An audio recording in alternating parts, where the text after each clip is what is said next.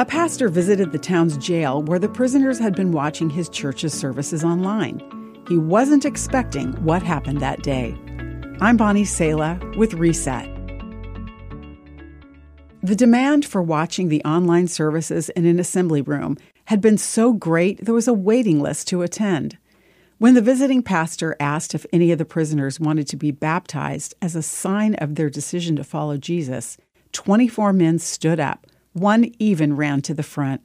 Baptism is a powerful act.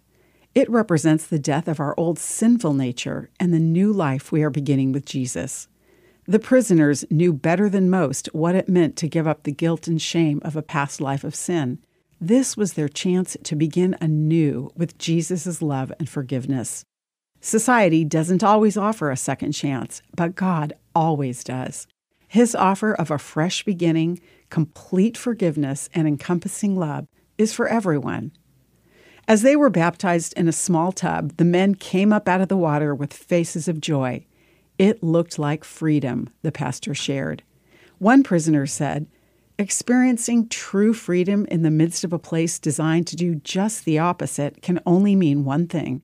Behind all the brick walls, razor wire, steel door, and heavy locks, God's Holy Spirit had been waiting to meet us right where we are, to set us free. This is the freedom that transcends the circumstances of a person's life. Jesus said in the Bible book of John, I tell you the truth, everyone who sins is a slave of sin. So if the Son sets you free, you are truly free. I'm Bonnie Sala with Reset. To read, share, or hear this again, or to find more resources like this, visit guidelines.org.